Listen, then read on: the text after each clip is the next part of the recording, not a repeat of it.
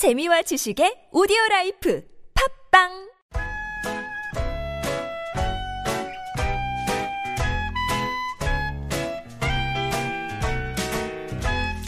메마른 마음에 촉촉한 문화의 단비가 내립니다. 이다혜의 책 그리고 영화 chasing some cinematic schemes. But I'll give you Panavision pictures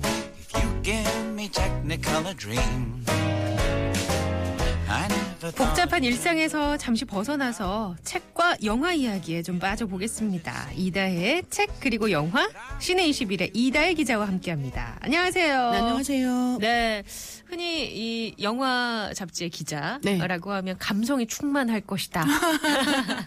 라는 생각을 하게 되는데, 그렇네요. 네. 이 봄에 어떻게 감성을 좀, 감성이 메마르고 있습니다. 아, 네, 예. 봄에 감성이 메마르고 있고요. 네. 감성 충만하게 계시는 분들은 데이트 하시는 분들인 것 같아요. 아, 참, 영화, 책과 영화를 다루는 분께 아주 건조한 답을 들었습니다. 어, 굉장히 건조하고요. 네. 네, 특히나 이 계절의 건조함은 피부 상태의 건조함으로 다시 한번 확인받는 게 아닌가 예. 생각하고 있습니다. 아, 여러분 미리 말씀드리는데 이분이 말씀은 이렇게 해도 아, 또 책과 영화에 있어서는 일가견이 있으니까 믿고 들어주시기 바랍니다. 오늘 비틀즈 얘기해 본다고 했는데 이- 이런 추억을 보내주신 분이 계시는데 어떻게 1205번님의 추억에 좀 동의를 하시는지 소개를 해주시죠. 어, 존 레논, 폴 맥카트니, 조지 해리슨, 링고스타 이 네 명의 어, 비틀즈. 네, 퀴즈 정답 네 네. 명이고요. 어, Yesterday 학창 시절 한글로 가사 적어서 친구들이랑 부르던 게 생각납니다 해주셨는데, 네.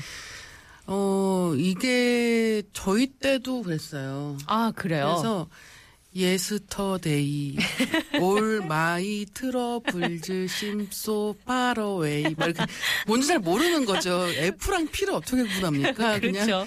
Far away 뭐 이렇게 해가지고 뜻도 모르고 발음 적어서 외웠던 건 저도 비슷했던 것 같고요. 예 예. 어, 그리고 저보다 좀 더 앞 세대는 약간 번안해서 네. 라디오 프로그램들에서 옛날. 그러니까 이렇게 노래는 틀고 오, 뭔지 아시죠? 이렇게 약간 번역 비슷하게 네, 해가지고요. 맞아요. 번안한 분위기를 걸로. 약간 네. 비슷하게. 네. 내 모든 문제들은 다 어제의 것이 되었지. 뭐 이렇게 해서. 어떻게 보면 앞뒤 보면 전혀 안 맞는 것 같은데. 그렇죠. 어. 예. 근데 그런 식으로 이제 뭐 방송에서도 하고 네. 심지어 이제 테이프들도 해서 팔았었거든요. 어, 맞아. 예. B급 테이프. 그 이제 정식 테이프도 아니잖아요. 사실. 테이프라고 하는. 네. 예. 옛날에 또 길보도 이런 것도 있지 않습니까? 맞아요. 어, 진짜 그런 트럭, 아, 그러니까 뭐 행상 하시는 예, 분들이 예, 그렇죠. 계셨었는데요. 그래서 이제 이런 팝송 처음 음. 듣고 좋아하고 이럴 때는 저도 이제 이렇게 한글로 적어서 많이 외웠던 것 같고 이제 그 다음 단계는 이제 뜻을 또 하나하나 해석하면서 어. 근데 아시겠지만 유행가 가사는 해석하면 뜻이 별로 안 맞아요. 그게 뭔가 명료하게 영어 지문 공부 같지는 않기 그러니까. 때문에 어쨌든 근데 네네. 그런 추억들은 다들 있으신 것 같아요. 특히 네. 비틀즈는 그렇게 처음 만나기가 음. 굉장히 좋은 곡들이 많죠. 1205번님 그래서 선물 보내드리고 5335번님도 그들의 활동이 너무 짧아서 아쉽습니다. 레리비 들으니 개콘의 코너가 생각나네요. 라고 주셨는데 어, 자 오늘 그래서 레리비 네. 아그 비틀즈 얘기를 해 볼 텐데 영화랑 영화예요. 네, 영화 어떻게, 네. 비틀즈 Hard Day 나, Hard Day's Night라는 영화가 네. 5월 5일에 개봉을 했습니다. 아 지금 네. 이 노래가 흐르고 있네요. 아, 맞아요. 네. 어, 그러면 이게 영화로 비틀즈를 우리가 만날 수 있는 만날 거예요? 수 있는 거고요. 네.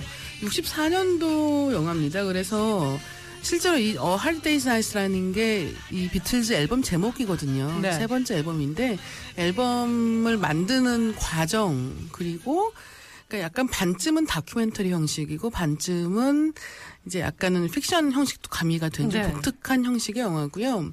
당시 비틀즈가 그야말로 전 세계적인 인기를 얻던 상황이었기 때문에 어, 그런 비틀즈의 인기를 확인할 수도 있고 네. 또그 멤버들의 장난꾸러기 같은 익살스러운. 그런, 예, 익살스러운 면도 확인하실 수 있는 그런 영화입니다. 1964년작이면 이게 컬러 영화예요? 흑백이죠. 흑백. 네, 흑백으로 보실 수 있고요.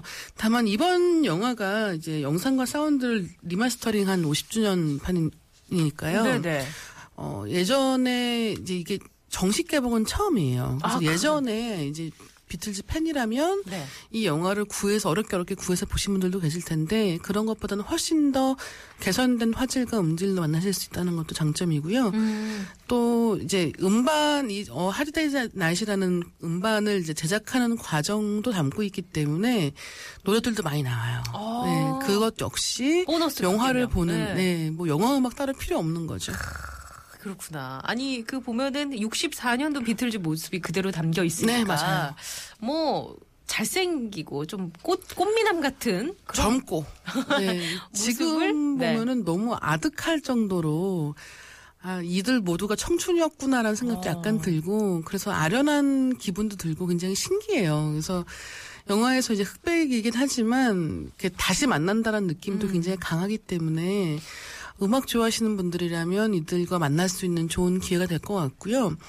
어, 무엇보다 이제 정식 개봉은 처음이니까 네. 그 역시도 굉장히 특별한 경험이 되겠죠. 그 연기는 어때요? 이분들의 연기 픽션이 좀 반. 예, 약간 반- 가미가 네. 됐다고 하지 않습니까? 네. 영화를 보시면 좀 독특한 형식이기는 해요. 네. 이 영화 감독이 슈퍼맨 2 감독했던 사람이거든요. 아, 그래요? 근데 영화 막상 보시면은 뭐 다큐 같은 장면들은 또 치겠는데 그렇지 않고 이제 연출된 컷들도 분명히 있단 말이죠. 근데 연출된 컷 중에 굉장히 재밌는 게 링고스타가 이제 어떤 소년하고 같이 이렇게 비틀비틀 걷는 장면이 있는데 그 장면에서 링고스타가 사실은 술이 덜 깨서 비틀비틀한 것이었다라는 오. 식의 후일담도 있고 그렇습니다. 그래요. 지- 그 정말 그 노래를 한창 들었을 당시에 그 나의 모습도 같이 떠올리면서 음, 맞아요. 예. 네, 그 비틀즈의 파릇파릇하고 네. 젊은 모습을 회상하면서 아 나한테도 저런 시절 있었는데라고 느낄 수 있는 그런 영화인 것 같네요. 어, 그런 재미가 분명히 이 작품을 보는 데는 굉장히 중요할 음. 것 같고요. 또 하나는 비틀즈라고 하면 아까 어떤 분께서 개콘 떠오른다고 네. 하셨는 분도 계신데 사실은 젊은 세대한테는 그런 경우도 많은 것 같아요. 비틀즈 아우 너무 옛날 밴드 아니야? 음. 뭐 뻔 뻔하지 Yesterday 뭐 그거 엄마 아빠가 좋아하는 노래잖아라고 생각하는 경우도 굉장히 많은데 막상 이 영화를 보셔도 그렇고 비틀즈 음반을 들어보면은 우리가 알고 있다고 생각하는 비틀즈의 곡들 말고 네. 비틀즈의 곡인지 몰랐는데 굉장히 멋진 곡도 많고 그러면 그거 는 어때요? 예전 영화긴 한데 Sam이라는 영화의 네. OST가 비틀즈 노래들로 커버가 돼서 그렇죠. 그 경우는 네. 전부 다 다른 가수가 이제 다시 불렀거든요. 네, 네. 사실은 이제 비틀즈의 원래 노래 그대로를 사운드 트랙으로 쓰는 게 이제 어려운 상황이고 그래서 다시 이렇게 리메이크를 해서 부르는 음. 경우도 많았는데요. 지금 말씀하신 I Am Sam 같은 경우는 뭐 사실 비틀즈 노래들 중에서 Lucy in the Sky with Diamonds라든가 이런 네. 곡들이 전부 다 쓰였고 음. 거기서는 다른 가수가 불렀기 때문에 네. 어떻게 보면 비틀즈와 또 다른 맛이 있는 거죠. 음. 근데 이제 이 경우는 비틀즈가 직접 부르는 걸 들을 수 있으니까 네. 그, 야말로 굉장히 좋은 마치 뮤지컬 보는 것 같은 기분도 약간 있어요. 아, 알겠습니다. 자, 그러면은 이 노래를 한 곡 띄워드려야겠네요. 어, 직접 소개 좀 해주시죠. 네, 비틀즈라고 생각하면 생각나는 대표곡은 역시 이 곡이죠. Yesterday 듣겠습니다.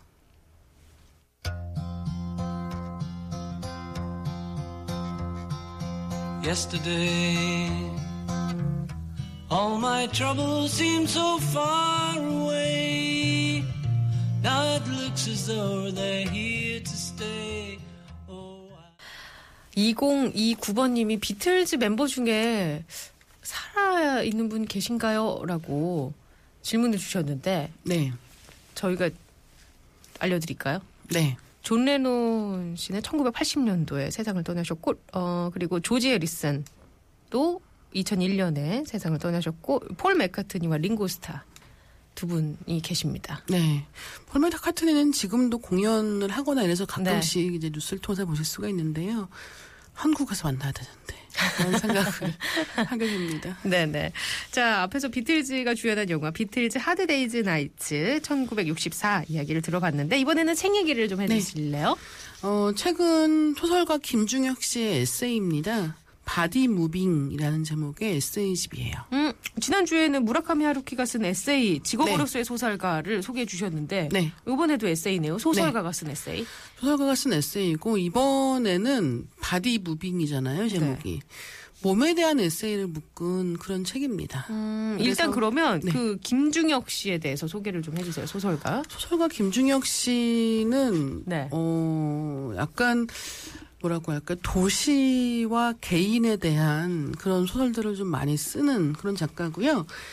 어 일단 소설집 펭귄 뉴스, 악기들의 도서관, 그 다음에 좀비들, 미스터 모노레일, 당신의 그림자는 월요일 같은 책들이 네. 어 이 작가의 책이고요. 지금 급하게 책의 날개를 제가. 보고 있죠. 네. 김중혁 작가는 네, 소설도 굉장히 유명하지만 에세이도 굉장히 유명해요. 어, 그래서 지금 이 책 말고도 모든 게 노래라고 해서 네.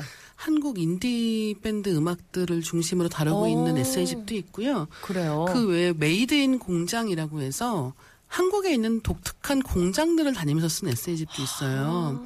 무슨 속옷 공장 이런 데 있지 않습니까? 아. 네네. 네, 그런 데 가서 견학을 하고 오. 우리가 뭐 지구본 같은 물건들도 있거든요. 네.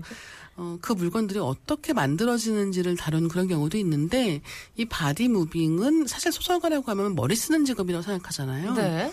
근데 머리 쓰는 직업을 하는 이 작가가 몸에 대해서 탐구하는 그런 음. 책이고 이제 맨 처음 글이 수영에 대한 이야기예요. 네. 그래서 어, 김중혁 씨가 그 수영을 배우게 되면서 왜 수영장 가면은 다들 수영복을 입고 있잖아요. 그렇죠.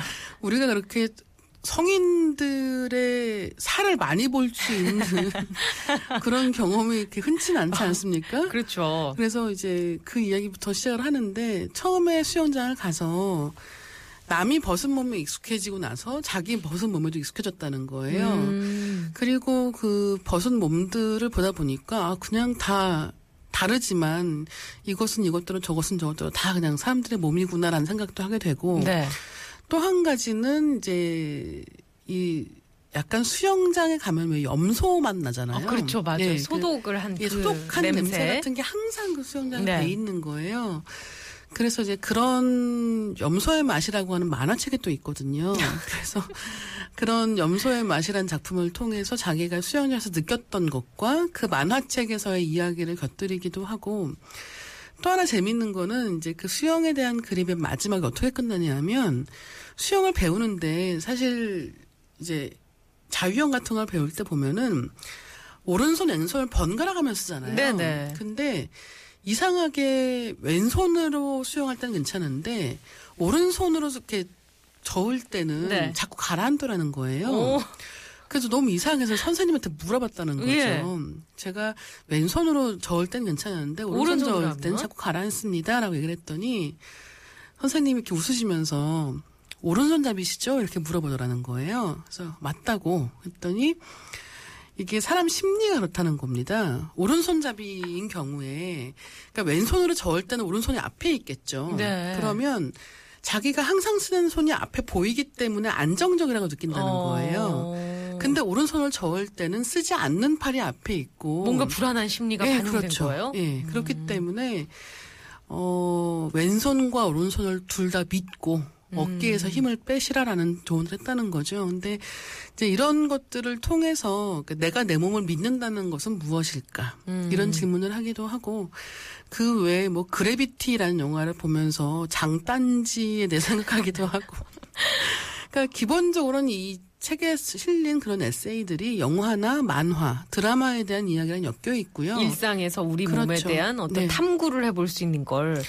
그리고 어. 이제 그 중에는 가끔씩 우리가 정말 진지하게 생각해 보게 되는 뭐 손이라든가 다리라든가 이런 것들도 있지만 어 사실 크게 생각해 본 적이 없는 신체 기관들도 있는 거죠. 근데 그런 손톱, 것, 뭐 예, 그렇죠. 발톱, 예. 머리카락. 그런 것들에 대한 이야기들도 음. 있고요. 또 하나 재밌는 거는 중간 중간에 이제 어, 그- 그림이 들어가 있네요. 예, 직접 그림도 그리는 작가입니다. 어. 그래서 자기 이렇게 그림을 그려서 그걸 예. 같이 소개를 하는데 이제 믿거나 말거나 인체 사전이라는 게 있어요. 네. 여기도 이제 어깨 뭐 이렇게 신체 부위에 대해서 쓰고 있는데 어깨에 대한 이야기를 잠깐 소개를 드릴게요. 네, 이제 앞에 쭉 뭐 어깨는 어떤 음. 기관인가 이런 네네. 게 쓰여 있다가 어 인간에게 어깨 부위가 생긴 것은 서로 기대기 시작하면서부터다. 인간들이 서로에게 기대게 되면서 어깨가 발달하게 되었다. 현대에 들어서는 무릎과 함께 누군가를 위로하는 기능을 담당하는 신체 부위로 각광받고 있다.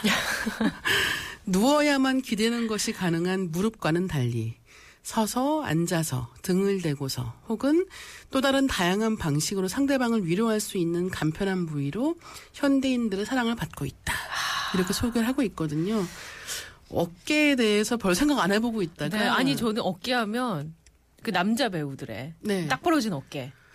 그만 그렇죠. 생각했는데 그 어깨에 대한 구체적인 설명을 들으니까 그렇죠. 예. 어, 그 이게 기댈 수 있다라고 음. 생각하니까 아 어깨라는 신체 부위가 되게 따뜻하다라는 느낌도 들고 네. 어 확실히 이 소설가가 보고 있는 몸이기 때문에 우리가 흔히 이야기하는 방식의 이 몸의 각 기관에 대한 이야기들도 있지만 그거 말고 좀 기발하게 보는 오. 그런 몸에 대한 이야기들을 만날 수가 있습니다. 예, 알겠습니다. 아, 참, 그, 시선이 독특하고 뭔가 네. 그 사소한 곳에서 의미를 찾는 네. 그런 재미가 있을 것 같네요. 예. 오늘 가서 다들 이렇게 몸을 한 번씩 그렇죠. 살펴봐야 될 것 같아요. 내 몸은 잘 있는지. 그리고 내가 좋아하는 곳은 어딘지 아, 네. 예, 중요한 작업, 작업입니다. 네. 한 번씩 해보시기 바라면서. 그 대목에서 침을 꿀꺽 삼키시네요. 다음 주에 뵐게요. 네 감사합니다.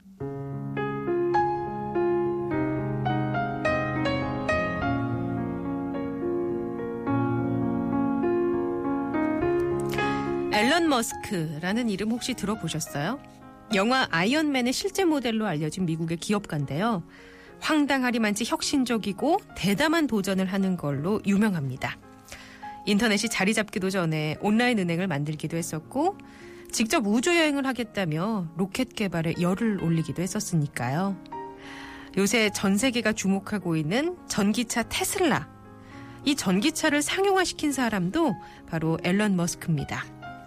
그런데 이번에 또 한 번 이 앨런 머스크가 상상을 현실로 바꾸는 도전을 한다고 하네요. 음속에 가까운 속도.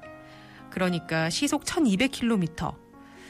서울에서 부산까지 16분이면 도착할 수 있는 이 어마어마한 속도의 열차 하이퍼루프를 개발하겠다고 나선 거예요. 이미 기술은 어느 정도 증명이 돼 있고 사업을 구체화할 방안만 확보를 하면 되는 단계라는데 벌써부터 전 세계 수많은 건설, 운송 기업들이 관심을 보인다고 하니까 이대로라면 불가능한 꿈도 아닌 거죠. 물론 어떤 사람들은 이 앨런 머스크의 행보를 백만장자의 치기 어린 장난쯤으로 폄훼하기도 합니다. 인간성 상실을 부추긴다란 철학적인 비판을 하는 사람도 있고요. 하지만 자유롭게 상상하고 꿈꾸고 도전하는 그 자세만큼은 분명 큰 의미가 있어 보입니다. 미국의 유명한 SF 작가 윌리엄 깁스는 이랬다고 하죠. 미래는 이미 와 있다. 단지 널리 퍼져 있지 않을 뿐이다. 여러분은 어떤 미래를 상상하며 살고 계신가요? In the year 2525 네, 서기 2525년의 미래는 어떤 모습일까? 궁금해서 띄워드립니다. Zager and Evans의 In the Year 2525 들려드리면서 저는 내일 다시 오겠습니다. 오늘은 비틀즈 노래까지 추억의 팝송 프로그램이 느낌이 좀 난데요. 고맙습니다. In the year 3535 Ain't gonna need to tell no lies Everything you think, do and say Is in the pill